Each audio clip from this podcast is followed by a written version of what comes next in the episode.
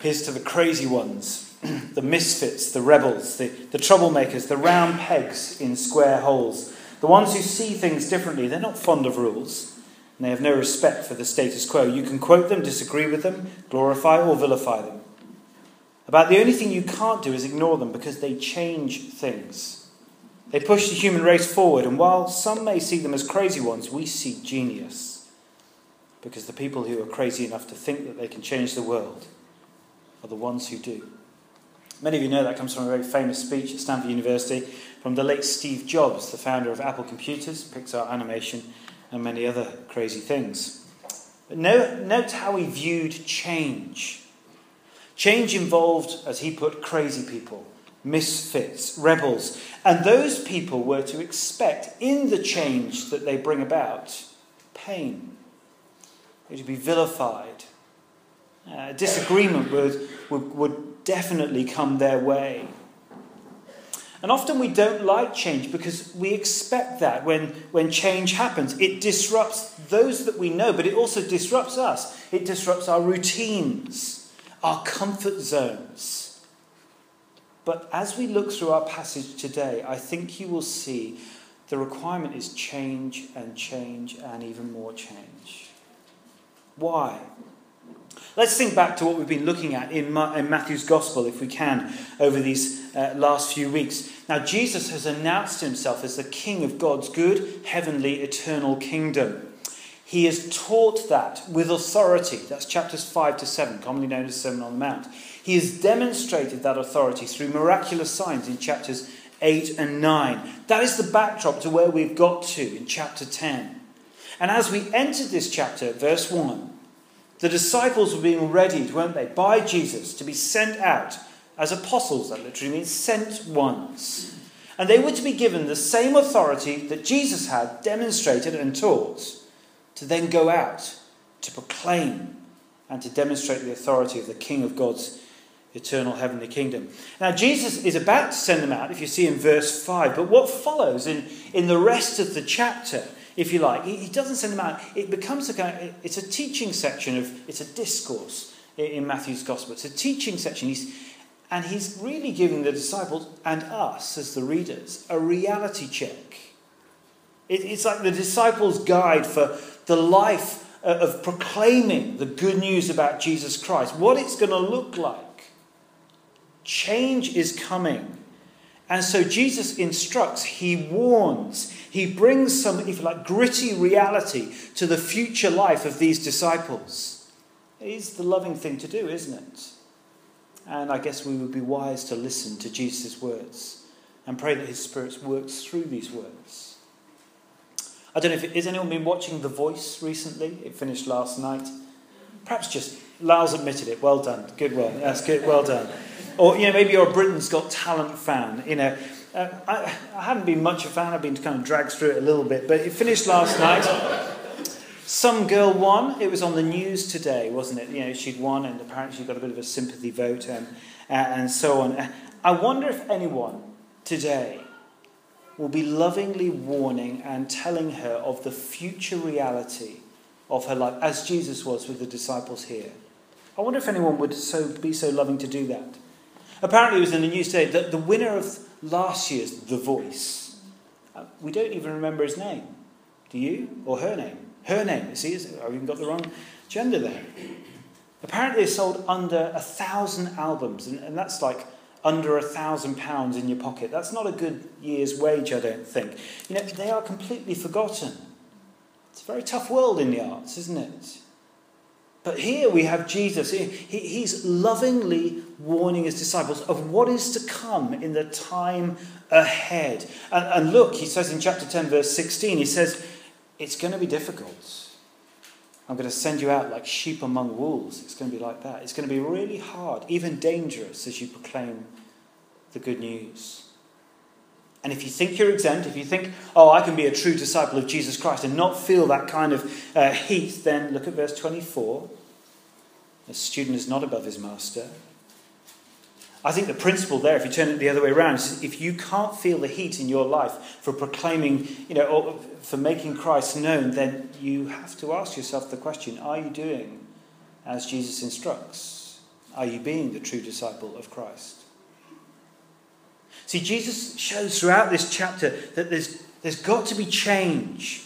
Change in what they do, changing how people respond to them. Uh, they're to proclaim the gospel of Jesus Christ, now from the rooftops, he says.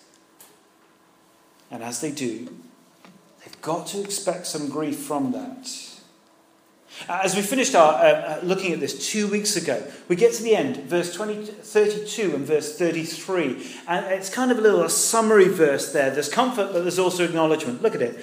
Whoever acknowledges me before men, I will also acknowledge him before my Father in heaven. But whoever disowns me before men, I will disown before my Father in heaven. Comfort, yes, but also warning. Why, though? I think because we all have a tendency, don't we, to disown Jesus in areas of our lives. Oh, you might say, you know, I, you know, I know what the Bible tells me about this area of my, you know, relationships. But uh, I've met this girl. She's she's fantastic. I know she's not a Christian. I know what the Bible says about that. But she, we're great together. All my friends at work, they, they say we even look great together. You know, we, we, we share so many things together, and, and everything seems so wonderful at the moment. I'm sure that as we go out and as we, as we date, that, yeah, she'll see Christ in me and she'll be persuaded to follow Jesus, just like I do right now. They're good intentions, aren't they? But they are intentions that are actively deciding to disown Jesus. See, verse 32 and verse 33 warn of what persistence in that kind of thinking will bring. So they are a huge comfort to followers of Jesus Christ, who, in their struggles to make Jesus known, uh, they know that the grief and the persecution that gonna, that's going to come on them, they know the painful changes in their lives. But of your own choosing, these verses could also be a very sobering warning. But what did you expect as a follower of Jesus Christ? Did you expect a kind of change without any, any kind of pain and sacrifice? Did you be, expect to be above your master in that way? Well, in these last verses of this chapter, Jesus brings the reality of change, I guess, to the place where it hurts the most to our relationships, and specifically to our family relationships. There are all sorts of reasons, aren't there, why families you know, can be dysfunctional and not get on and so on. And in my notes, it kind of says, insert mother in law joke here. But it's too easy, isn't it? And it's too painful. And too true for some. But do you see how Matthew leads us to this point? You know, he, he said there's an appointed time coming. Even the demon possessed men, back in chapter 8, verse 29, they knew that this time was coming when Jesus was going to fully and finally come as the judge of all. Now, Jesus has sent his disciples, he's going to send them into the harvest fields. Uh, there's plenty of work to be done uh, because the king longs for people to acknowledge who he is, to turn to him before he comes at that final time, that appointed time to judge. It's a time for, for making him known, but the reality strikes for the one who dares, that misfit, the one who's willing to try and acknowledge Jesus. The reality is that they will suffer. And as we saw two weeks ago, they may even face a ruined reputation in this world. But these are big changes, aren't they? But perhaps the most difficult change that the disciple of Christ will face, face is this last one. We see a change in relationships. Our first point on your sheets there a change in relationships. Look at verse 34. Let me refresh your minds of that if again, again if I possibly can. 34 to verse 36. Do not suppose that I have come to bring peace to the earth. I did not come to bring peace, but a sword. For I have come to turn a man against his father, a daughter against his mo- uh, her mother a daughter in law against her mother in law, a man's enemies will be, will be the members of his own household. I have a friend who um, grew up in a conservative Jewish home, um, not in this country. He came to London to study initially, and then uh, remained in London working for a very large firm. whilst he was a student, he met, he met some, well, they were quite strange folk. They called themselves Christians. They loved him, they shared their lives with him. And they welcomed him into London and into everything that they did. And eventually, um, he began to ask them questions and realized that the, the thing that defined them was, was not their work or you know, their friends, but it was the Lord Jesus Christ. And they got the opportunity to share with my friend the gospel, and he was utterly blown away by Jesus. And he asked Jesus to forgive him. And he trusted in what Jesus had done in his life, the perfect life that he could never have lived. He trusted in Jesus' sacrificial death for him on the cross, taking the burden of the punishment that he deserved for his sin on himself. And he trusted in Jesus' resurrected life, historically verified. That is, he trusted in the gospel. It was an absolute radical change in his life. And my friend, he was excited by this. He said, yeah, I've, I've become a Christian. He, he rang home. And his parents on the other end of the phone were utterly disgusted. They sent family members over to London actually to try and dissuade him of this madness as they saw. Uh, they, one time they, he was back home and uh, they, they actually tried to steal his passport so he couldn't come back to London to mingle with these Christians ever again. Eventually, this is what they did. And this is common practice within conservative Jewish circles. They disowned their son and they, they actually had a funeral for him because that's the way that they would consider him from this point on as dead. Do not suppose that I have come to bring peace to the earth, Jesus says. I did not come to bring peace, but a sword, division. And why do you think that is the case? Well, you see, the reason for the change in relationships because even those who love you so much, mum, dad, family members, really close friends, if they do not share the gospel of the Lord Jesus Christ, they will hate that gospel even more than they love you. It will overwhelm their affections. It doesn't sound much like the promise of the Messiah that you read about, and we have read at, at Christmas time, do you? I mean, just let me recall to you um, Isaiah 9. It says this. We say at Christmas Carol service Is this the Jesus we expected?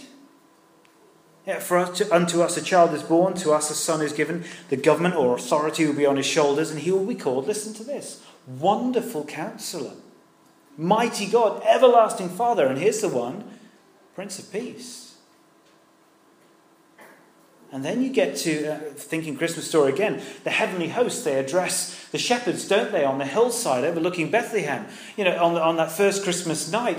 And, and what do they say about the promised Messiah that was being born? They say this Glory to God in the highest heaven and on earth, peace to those on whom his favour rests.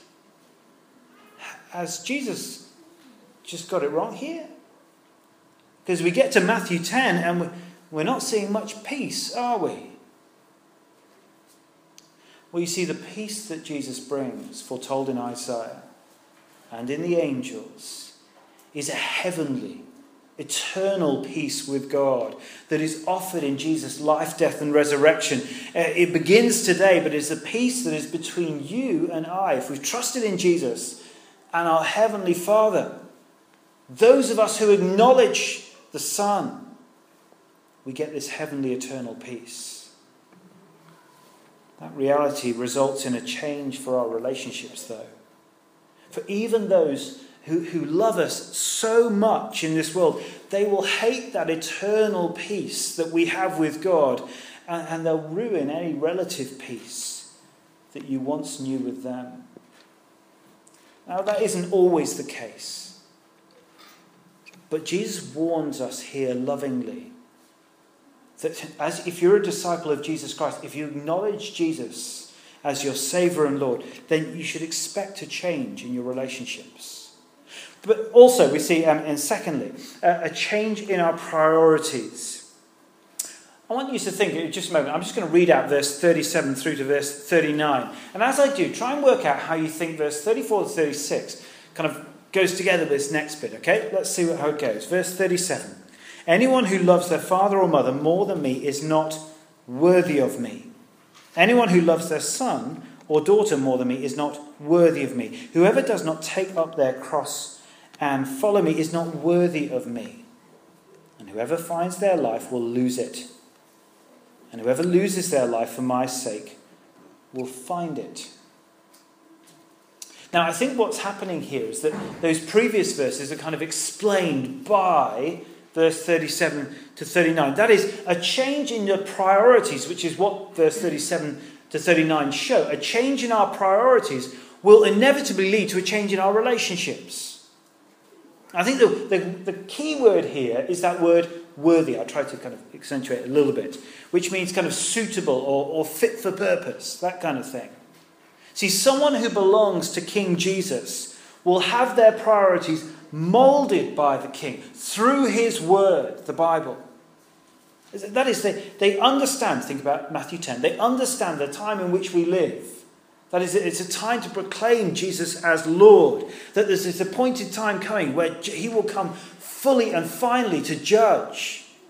And so Jesus is sending us out into where the areas we live to make him known, despite the persecution that might come. See, the change in our relationships comes from a change in our priorities and what we know and what we do today. Let me think, uh, illustrate if I can. When, you know, when the young Kate Middleton went to St Andrews University as a, a kind of young art history student, you know, her priorities, I guess, were to get a good degree, maybe play a bit of tennis and a bit of hockey. I think that's what she liked doing. And, you know, she wanted to have some good friends, have some fun, university life, and all that kind of stuff. But her, her priorities slightly changed in the first year, didn't they? She met someone, you know, some kind of guy, you know, and she began to prioritize time with, with this kind of prince chap who happened to be heir to the throne. Eh, did that priority in her life change her relationships? Well, of course it would do. We, we recognize that principle, don't we? If, if we change our priorities in life, the relationships in, in which we have will change to a degree. It's the same for us as the followers of Jesus Christ.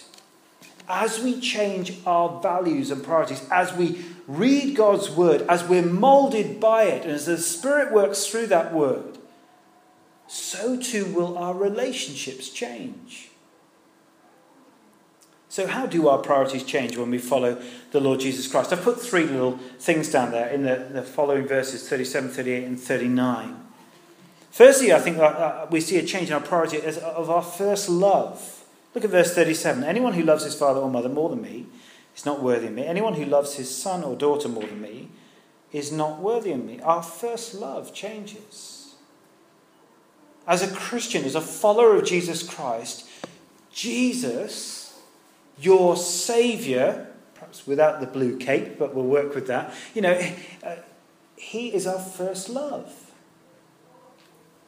He's offered us new life with Him, an eternity with Him. And we're not worthy or suitable for that kingdom if our first love is anything else. But the point is, we must get this clear. You know, when you when you pop upstairs, you, you don't say to children, uh, yeah, I don't, I don't really love you anymore, you know. you know, sorry. You know, you don't ring up your mum and dad tonight and say, oh, I'm sorry, you know, don't love you. No, it's not the case at all. As one commentator put it, pointed out, there's no change to the fifth commandment here. That is to honour your father and mother. Uh, the point is that if you trust Jesus Christ as your king, if he's your first love, uh, the Christian not only wants to uphold that fifth commandment, but, but they now want to do the first four as well. That is to you know, have no other gods before you, to have no idols, to, to not take the Lord's name in vain, keep that Sabbath holy. You know, Christians are not, we're not to stop loving our children, okay? We got that one clear? I hope so, just for when we go back and see them in a moment. You know, we're, we're not to stop loving our mum and dad and honouring them. But the first love of a Christian is Jesus. To follow him, to trust him, to listen to his word and obey him. But the amazing thing is that when you do that, and when you dare to explore the word of God, you, actually become a better dad, a, a better husband, a, a better friend. Because God's wisdom in here is, is for you.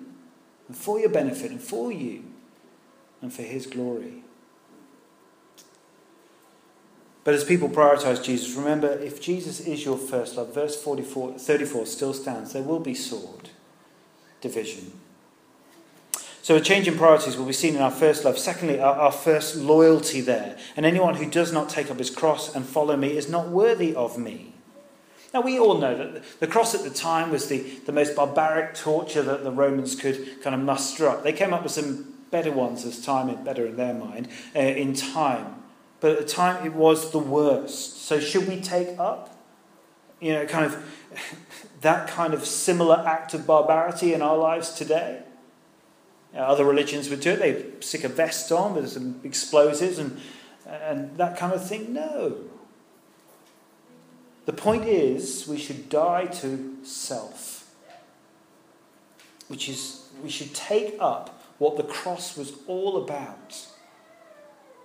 For that is what the, Jesus went to the cross for. God hates it when we put ourselves first, when we are loyal to ourselves above Him, when our first love is us and not Jesus.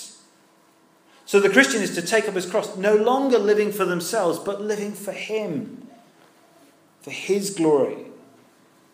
And we can understand why that first loyalty brings friction, can't we? I mean, you can look back, just, just selfishly on ourselves, look back over the last half century, and you can see how our culture has become more and more obsessed and more kind of focused on the, the kind of individual pleasures and individual gain of material possessions and so on. We're obsessed with putting ourselves first. I, one, of my, one of my friends, who you all know, um, uh, pointed me in the direction of an app on my iPhone the other day. It's called Uncrate. I don't know why it's called that, but on this app, there are the most ridiculous items which you can purchase if you have ridiculous amounts of money. That is, you know, you could get, you know, a corkscrew which is 24 karat gold with diamond encrusted handle. You know, there's all sorts of weird and wonderful thing for the person who has way too much money. But uh, I guess why I tell you that is, is simply that there is so much out there. It kind of typifies what our culture is about an obsession for self. Well, Christians are to die to self and to live for Christ. But note a loyalty change brings friction. Verse 34 still applies. The last change of priority is our first longing. Look at verse 39 if you can. Whoever finds his life will lose it, and whoever loses his life for my sake will find it. Now, this, this verse doesn't really make much sense unless you look at the end of it and see it is for my sake, Jesus says. See, there are many people who will say, you know, I've, I've found what I've been looking for in my life. A friend of mine said, I found kiteboarding. It's brilliant. It's my life. Everything is sorted now. I can nearly kill myself on a little bit of you know, kind of plastic with a kite uh, in the wind. You know, you know, people do that. They, they find the job that they've been longing for and they say, I found my life. Everything's sorted now. This is what I've been looking for. For me, it may be a motorbike, but it's never going to happen. So that's okay. But the glimmers of the glories of God that people experience in the job, and the kiteboarding, whatever it may be, they're, they're all go. They're all vanish, won't they? You see, if I find, if you find meaning, direction, and purpose in life without Jesus, you're going to lose it. One day it will go. Why? Because Jesus is the King of God's eternal kingdom, and one day He will judge, and He will judge your life and see if it has any meaning, direction, and purpose with reference to Him.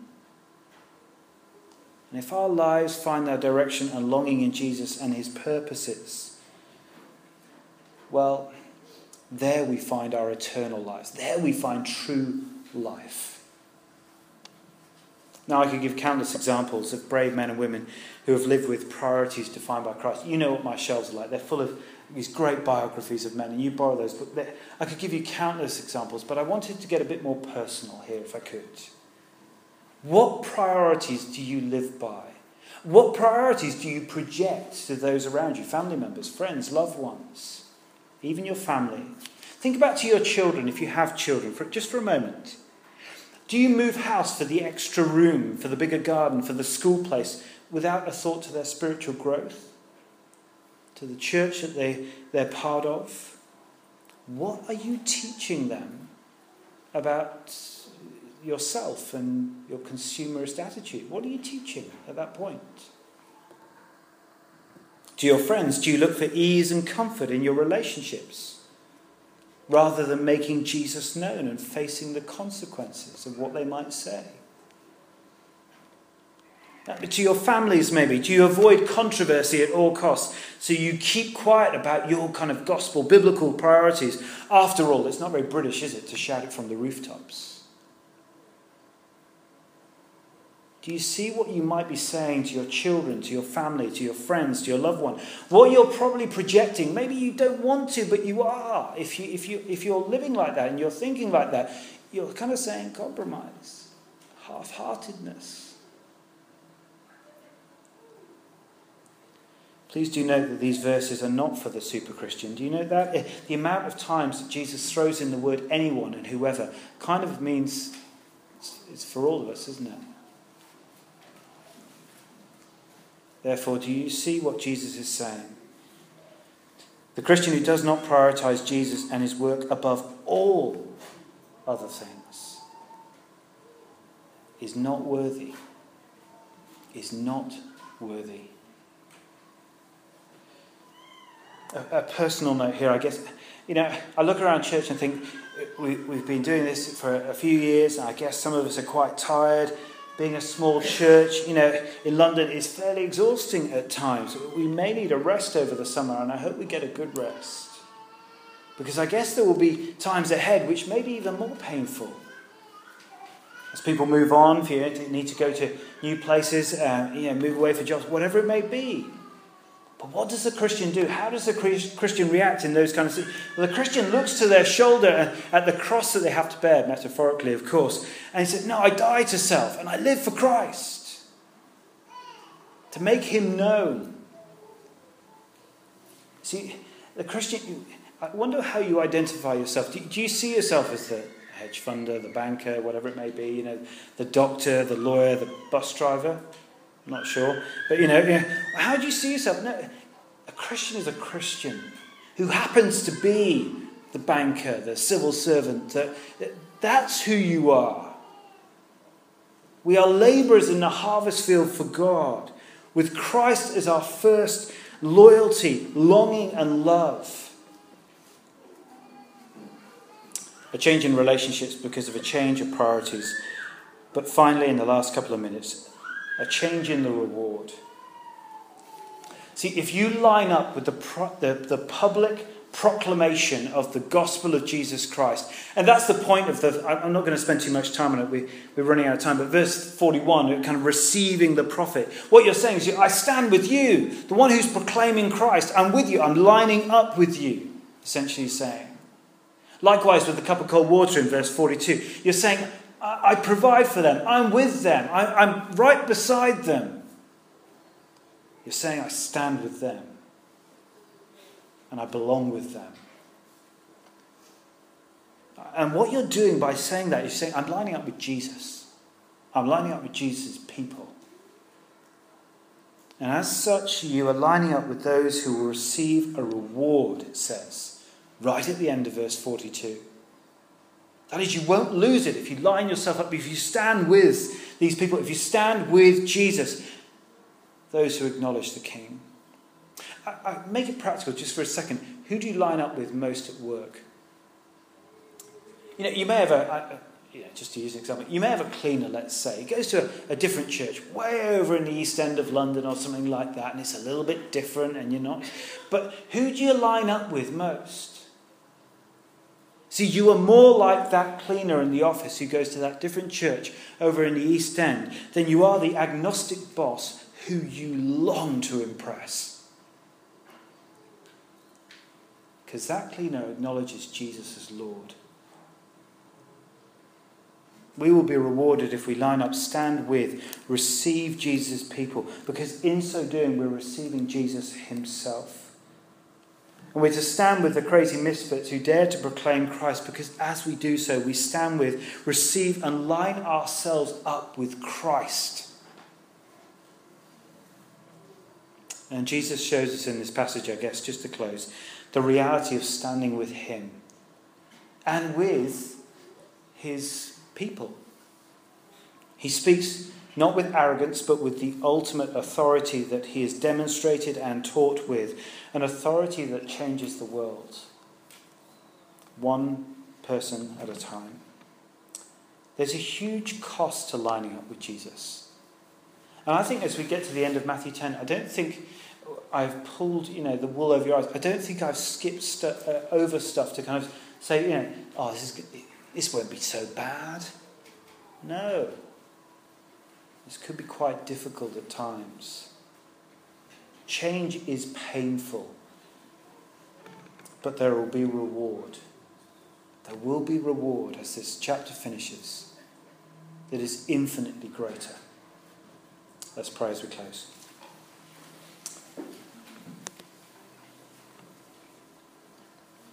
Heavenly Father, please forgive us when we have shirked from uh, proclaiming your gospel.